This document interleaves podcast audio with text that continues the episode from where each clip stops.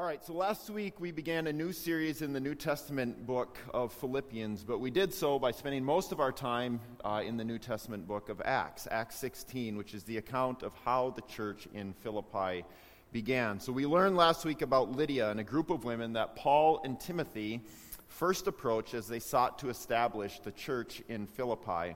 We also learned about a girl who was a slave who was a slave to men who both used and abused her for their selfish gain. But this girl was not only physically enslaved, she was also spiritually enslaved as well by an evil spirit.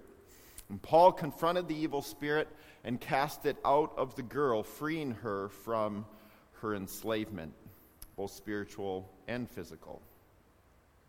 And this act then resulted in a mob being formed in Philippi because her owners were not happy with her being unable to serve them and accomplish what they wanted her to accomplish. So they created this mob, um, and this mob then beat Paul and Timothy, and eventually they were thrown into prison. And then in the darkness of the prison, in the inner cell, the light of the gospel shone through as Paul and Timothy sang and prayed.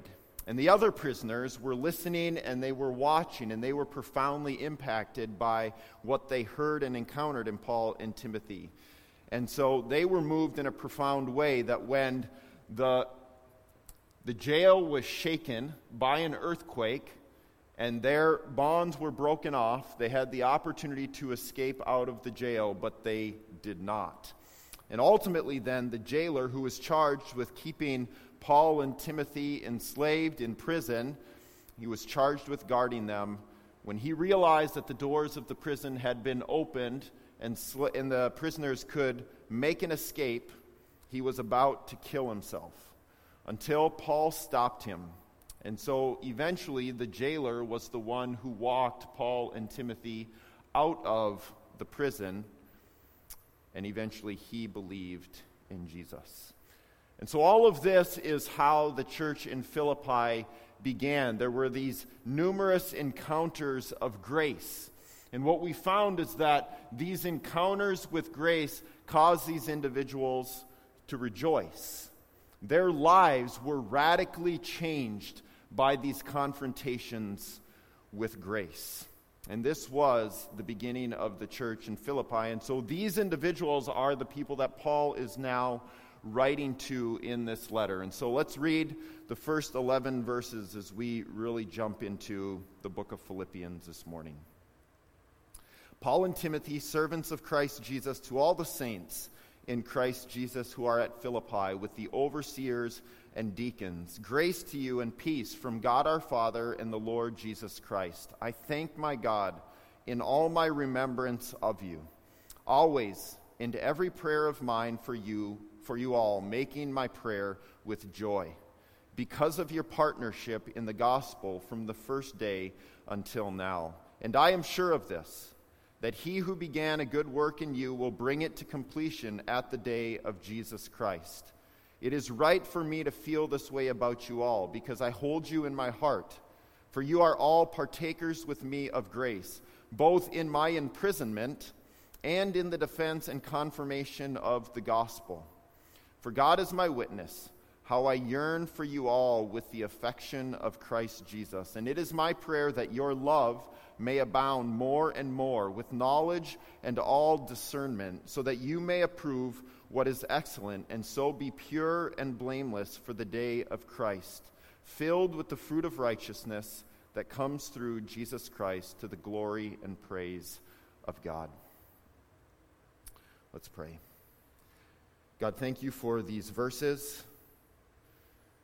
Sometimes it's easy to just get lost in kind of Bible talk or spiritual talk. And so I pray that as we work through these verses this morning, that we'll be able to mine some nuggets of grace, some nuggets of gold. And so would you please do a work in our hearts? Allow us to be sensitive to your leading, to your work. Allow us to hear what you want us to hear. And I pray that you would, you would poke each of our hearts in unique ways, that we would hear what you have for us this morning. In your name I pray. Amen. As I was reading these verses this week, I kind of thought of Southerners. Uh, and I especially thought of Robert uh, growing up in the South uh, because throughout these verses, there's like these continual you alls. And so it's, it's like y'alls. And it's just pervasive in here. And so if, if you have Southern roots, I hope that this can, this can just be like a warm blanket for you this morning. So, all right, let's begin with a brief word on context. Paul makes a, a, comment in here about my imprisonment. So, this is helpful to understand the context that Paul is in as we read the whole of this book, because he's writing this whole book as he's imprisoned. And not just imprisoned like, ah, for a week or two, like he has been imprisoned for years. So, his prison was house arrest. So, he was able to receive visitors and these visitors were able to bring gifts to him. But despite these realities, he's still in prison, right? And he's in prison for a long time. So it'd be very easy for him to be led into despair because of this. And, and not just this, but knowing his imprisonment was unjust. He's in prison because people don't like what he's talking about. They don't like what he has to say. And he, especially religious elite, the religious leaders, they don't like what he's saying. He's turning things upside down. The power structures that they are benefiting from, he is turning those things upside down. So he is in prison unjustly. Now, aside from Paul's references to being imprisoned here in this book, it would be hard for us to think that he was actually in prison when we read the content of this letter because it is so encouraging. He expresses so much thankfulness and joy, and it probably causes us to ask the question why is this man so happy? It'd likely be so easy for him to reminisce about his imprisonment in Philippi. So, He's in prison, not in Philippi right now, but he's writing a letter to those in Philippi. Now, when the church was established in the city of Philippi, he was imprisoned in Philippi at that time. And what happened at that time was he imprisoned and God set him free, right? He was not in prison very long at all. So he's got to be thinking, right? There's at least got to be part of him that thinks, man, why couldn't God just do this again? But that's not his reality. He's writing having been in prison for years. And in fact, God made it clear that part of his imprisonment was so those he encountered in prison would be able to hear the gospel from him. So Paul's in prison, and the whole of this letter is being written with that context. Okay? So just remember that as we go through this week after week. Okay, here's what I want to do this morning I want to observe Paul's affection for the Philippian church, and then I want to note the divine role in Paul's affection. So, Paul begins by indicating that when he thinks of and he remembers the Philippian church, he is filled with thankfulness. He is moved to give thanks. And later on in the letter, we learn of the Philippians' care towards Paul by sending him gifts sending him people to care for him and encourage him during his imprisonment. He likely also looks back on how the church was formed in Philippi and seeing how the church came together in this really unique way. All these supernatural events that were occurring as the church was established. And this likely stirs, all of this likely stirs feelings of gratitude within Paul. But Paul doesn't merely emphasize the fact he's thankful for them. He goes on and he says the thought of them incites joy in his heart. He rejoices over them. You ever find yourself watching something? Maybe it's a show, maybe it's a child, maybe it's some kind of activity, or maybe while you're just reading a book, and as you're doing that, you just notice that you're smiling like you didn't even know when you started smiling, but then as you look back, you're like, oh, I'm, I am smiling. I don't know when it started. I find myself doing this as I watch my kids play basketball. And, uh, or, or maybe like if I see like a playful puppy sometimes or a baby. When I look at babies and babies making baby noises and faces and sounds, like I just, it just makes me smile. And especially when I'm in public, it makes me think like, oh, how long have I been doing this? And who all is watching me? They have no idea why I just got this goofy grin on my face. Paul is saying, when he thinks of the Philippians, when he prays for the Philippians, he just finds himself feeling that way, smiling thinking fondly about them. Excites, it excites him as well. Now, we've got to remember, okay, Paul is in prison. So as he thinks about these people, these people who are free, and he prays for these free people, he is delighted. We also know not only are they free, but these people are humans, just like you and I. You know that in some capacity, Paul has been hurt by these people. At some point, he's felt overlooked, he's felt slighted, he's felt forgotten, and yet he's gushing with thankfulness and joy. In some ways, this is abnormal. Think of your own life.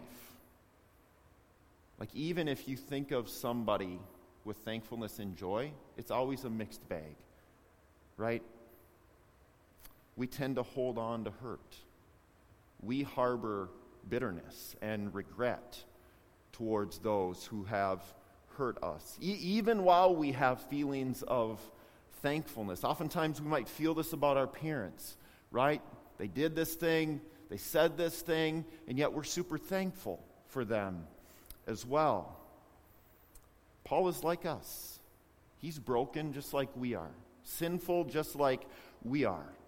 But this letter also proves something. It proves that he has been radically changed as well. And, and in this, he's calling us to something also. He even goes so far as to say in verse 8, I yearn for you all with the affection of Christ Jesus. What is that? Right?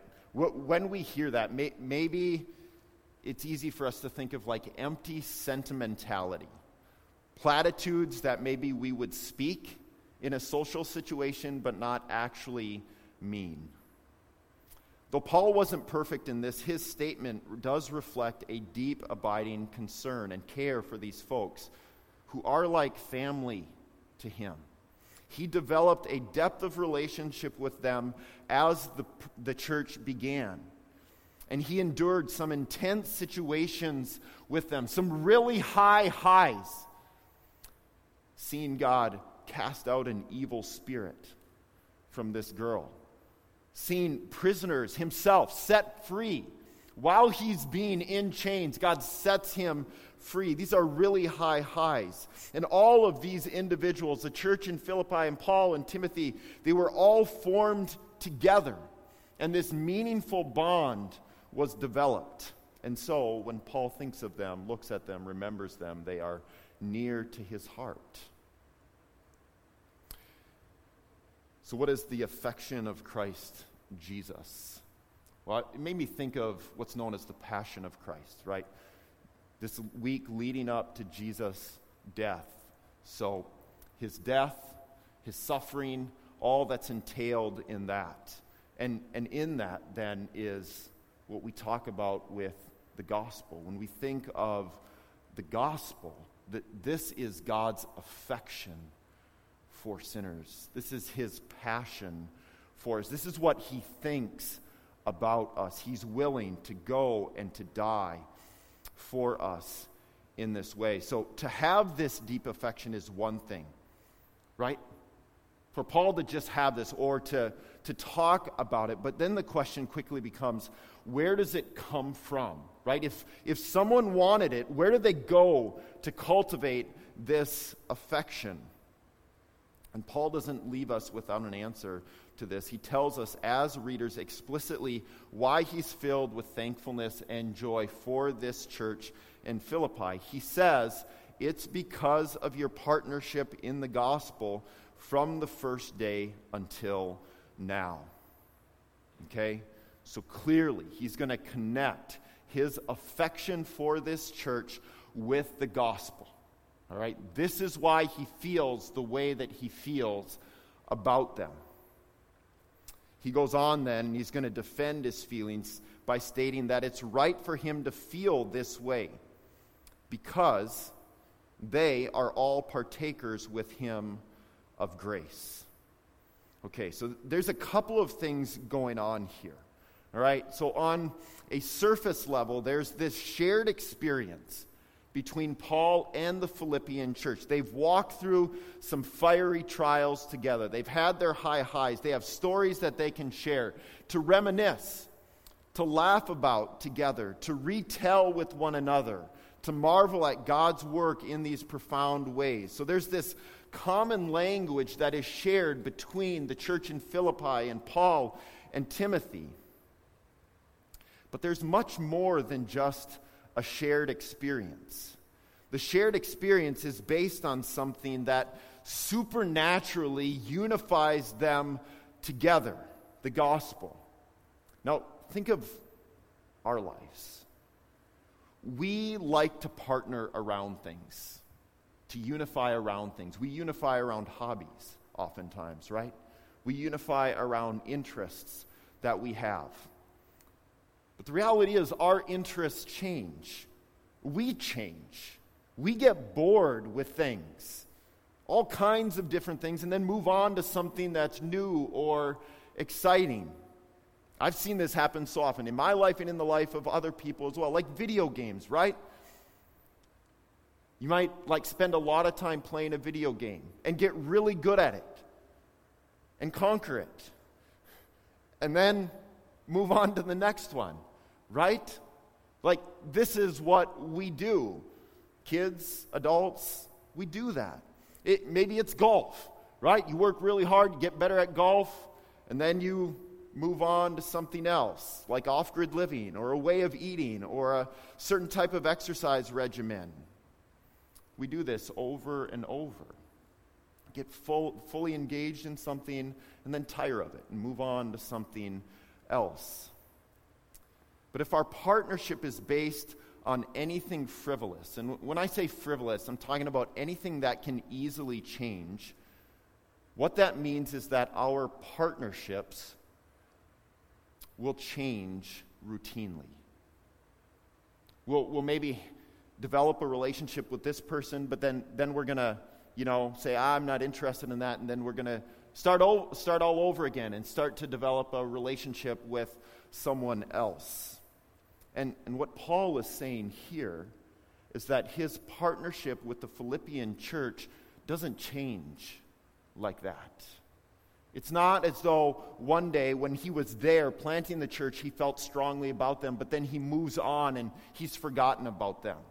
He's thinking about other church plants. No, he's saying, No, I'm still tied to you. I still care deeply about you. And the reason for that is because of the gospel. That is what ties us together, what unites us. And so I think then a question we, we can ask is how is the gospel different? How is it able to accomplish this while these other hobbies or interests that we have, why they can't? Primarily, it's because it's based on something bigger than us. It's based on something outside of ourselves. So the gospel is based on Jesus. Jesus, the one who came not to be served, but to serve. When partnerships are based on our interests or preferences, the partnership is doomed from the beginning because we know that we're fickle. We are fickle people.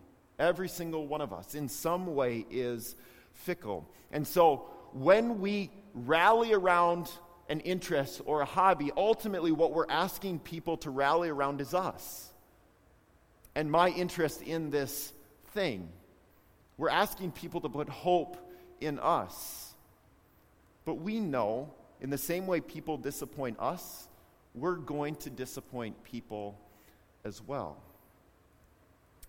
Partnerships based around sinful humans are thin and shallow. So we need to look outside of ourselves.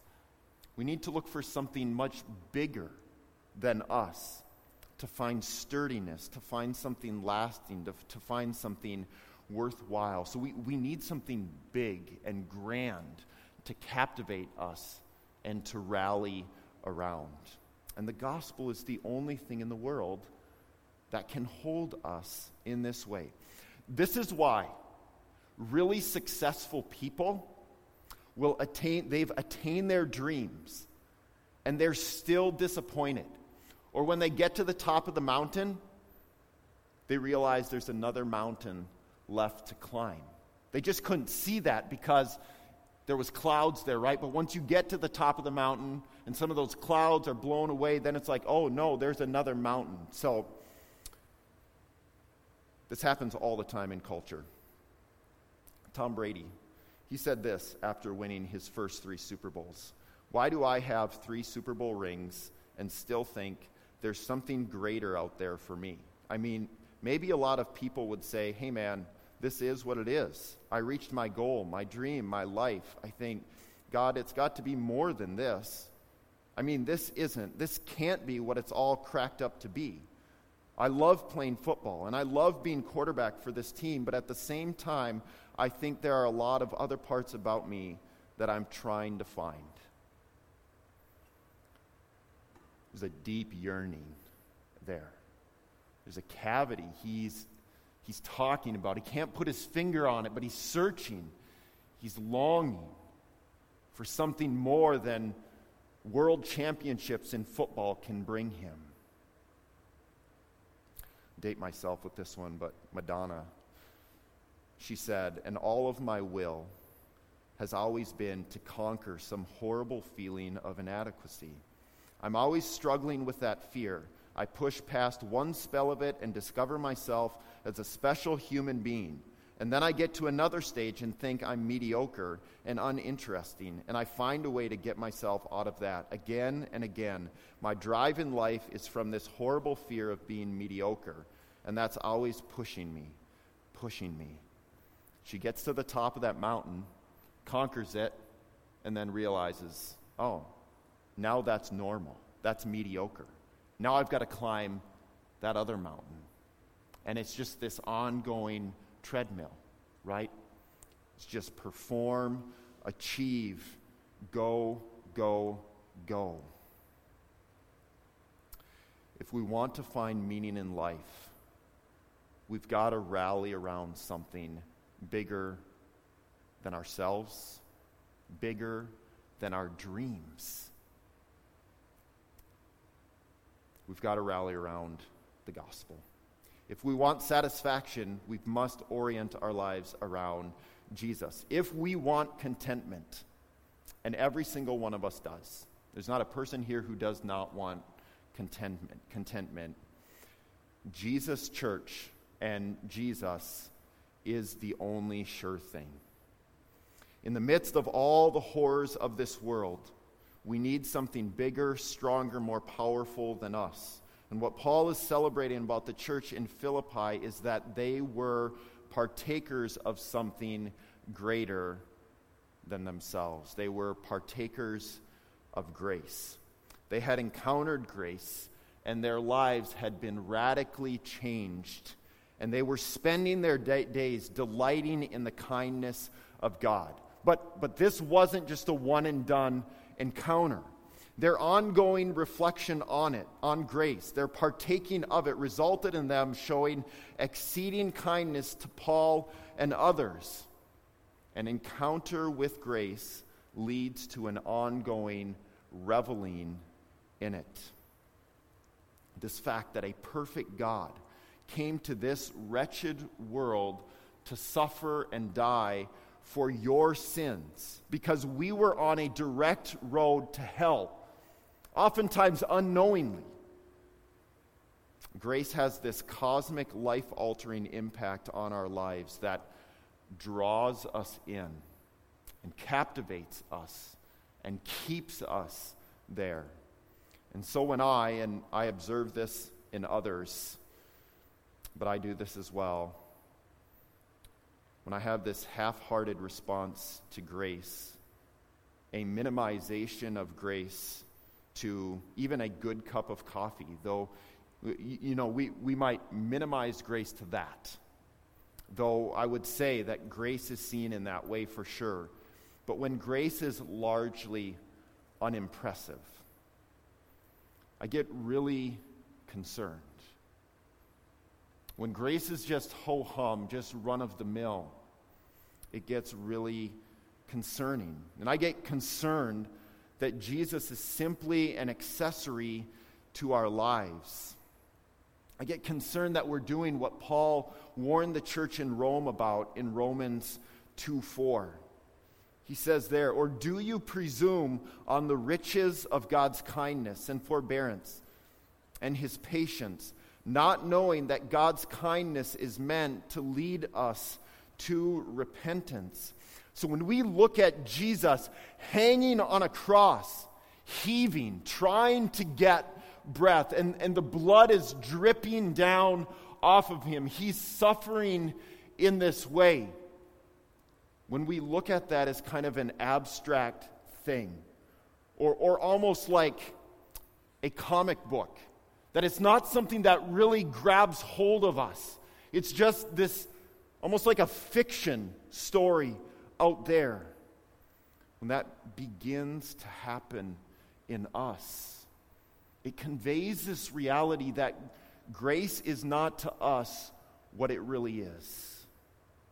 Grace is intended to radically transform, radically change us in the deepest parts of who we are. Grace is intended not just on day one to captivate us, but to captivate us through the whole of our lives, every day of our lives. That when we wake up, we think, man, this is a great day to be alive because of grace. If we're honest, which is oftentimes hard for us, we need to let sections of the Bible like this be a mirror to us. We need to be able to look at Paul and maybe see how we're different than him. On the one hand, we know the church in Philippi wasn't perfect because they're humans, they didn't partake of grace perfectly.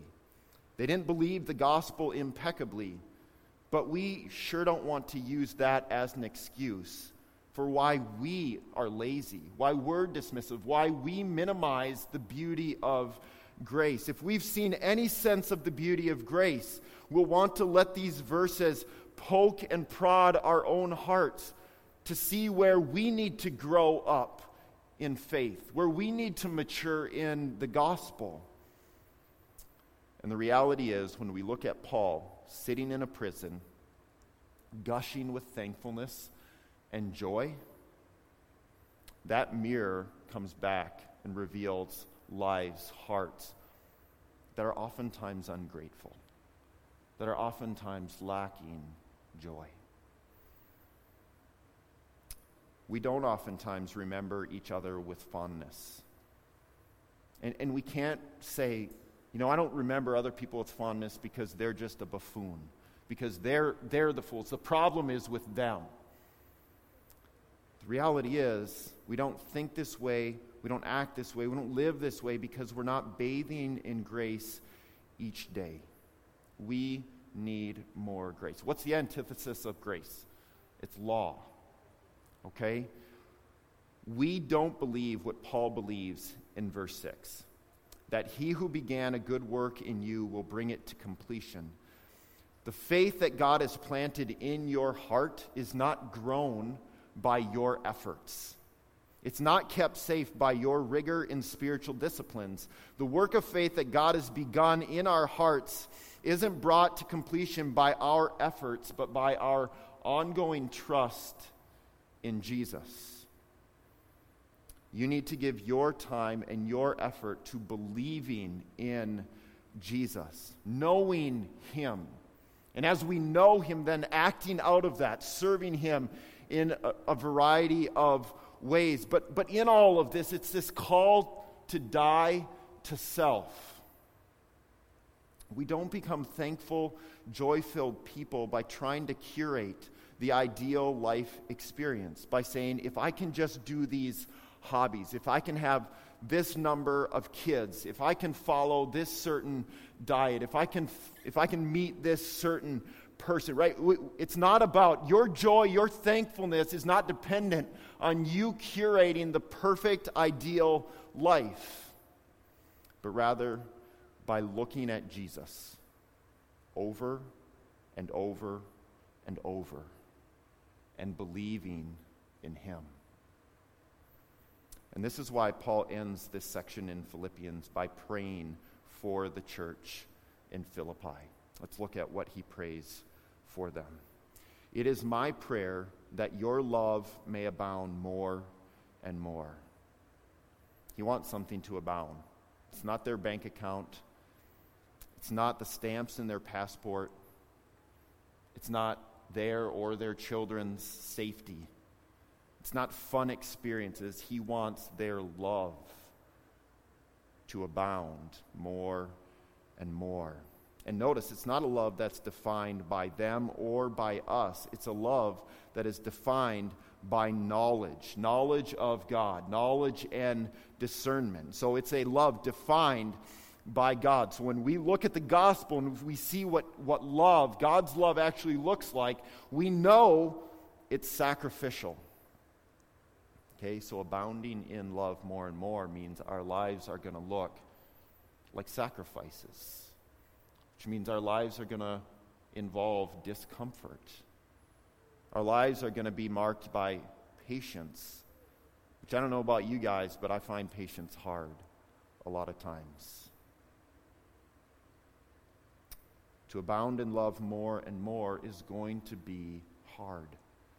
And Paul goes on to pray for the Philippians' ability to approve what is excellent, which, if we are paying attention to what he's previously written here in Philippians, we know this is referring to gospel rootedness, partnership around the gospel. That's where excellence is found. Not on athletic fields or courts or in a classroom or in a boardroom, in the gospel. It's something that's found in a gift given to us rather than an achievement earned by us. It's being filled with the fruit of righteousness that comes through Jesus Christ. The mature, affectionate Christian is someone who's looked outside of themselves, looked outside of themselves for help, looked outside of themselves for righteousness, looked outside of themselves for everything that we need. We're looking outside of our preferences and following Jesus on whatever that path might look like for us. All right, three points of gospel, gospel application for us as we close here this morning. First of all, affection for Jesus and his church flows from an understanding and an encounter of Jesus' affection for you. I always want those that I'm leading spiritually to be growing in affection for each other. So, the danger then for me is to stand up here and to tell you be more affectionate for each other, care for each other better. But that's not the answer. And that's not what I'm telling you to do. It's what I desire for us. But that's not what I'm telling you to do as though I'm creating a law. Any lack of care for one another, lack of, or, or any disengagement we have with Jesus' church is merely a symptom of a core reality in our hearts. It conveys a misunderstanding of how amazing, of, of how amazing Jesus' kindness is towards us. And, and it conveys an unbelief in Jesus' affection for us. So, what I really long for each of us to understand is how undeserving we are of God's kindness. No one walked in here this morning like with this spotlight on them from heaven, thinking like, that person has got it all together. This whole week has gone by. I've given God tons of reasons to not show me kindness, to not show me affection. And yet, He welcomes me and you with open arms. And, and not just one time, and because you've screwed up the rest of your life, continually turning to other things, He's like begrudging, his arms crossed, like, fine, okay, I guess you can come. No, arms open, beckoning you to come to Him.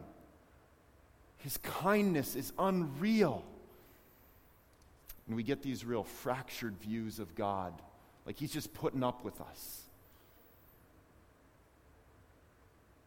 He's calling us, welcoming us, beckoning us in.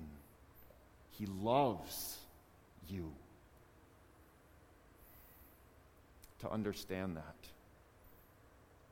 will cause us to be blown away by his lavish kindness for us. So the answer is to first understand Jesus' affection for us. What flows from that will take care of itself. It will result in us having affection and care for each other. But ground level foundation, we've got to understand God's affection, love, and care for us. Secondly, we read this verse He will bring it to completion. The kindness of God is seen in an ongoing way by Him keeping His promise to carry us through. And what's so compelling about this is what we read in the New Testament book of 2 Timothy. Paul writes there if we are faithless, he remains faithful. Every single day, you and I are unfaithful. And we are unfaithful because we are faithless. We are not exercising faith in God. And so we are unfaithful people. But the beauty of the gospel is your salvation isn't dependent on you being faithful.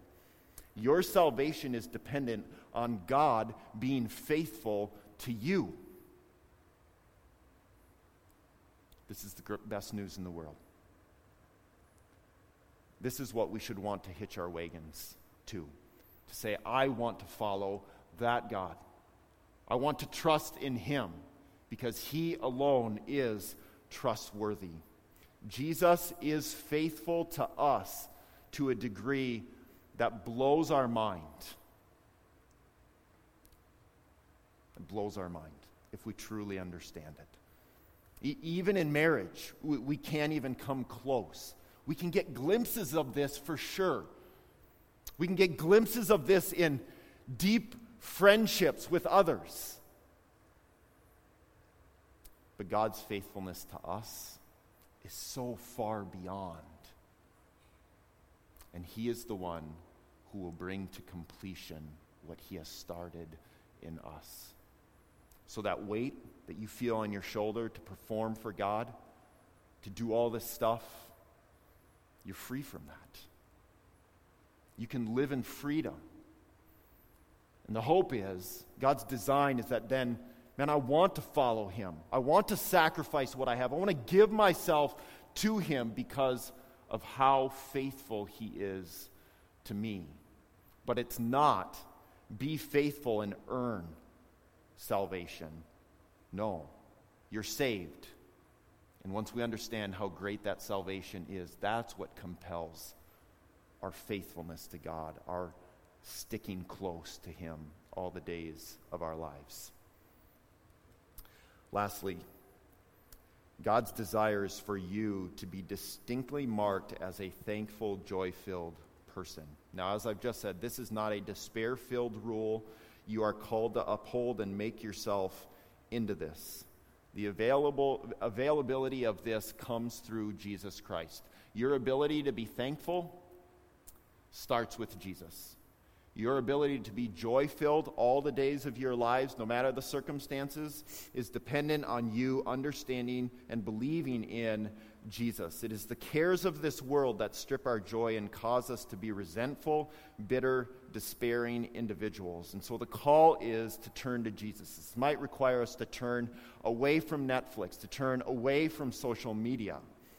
It might require us to ask those sitting next to us for help. But ultimately, we need to turn to Jesus so he can turn our hearts away from these things that steal our joy, that kill our thankfulness. And ideally, as he cultivates joy and thankfulness in our hearts, the design is that then we can help cultivate joy and thankfulness in the hearts of those around us as well.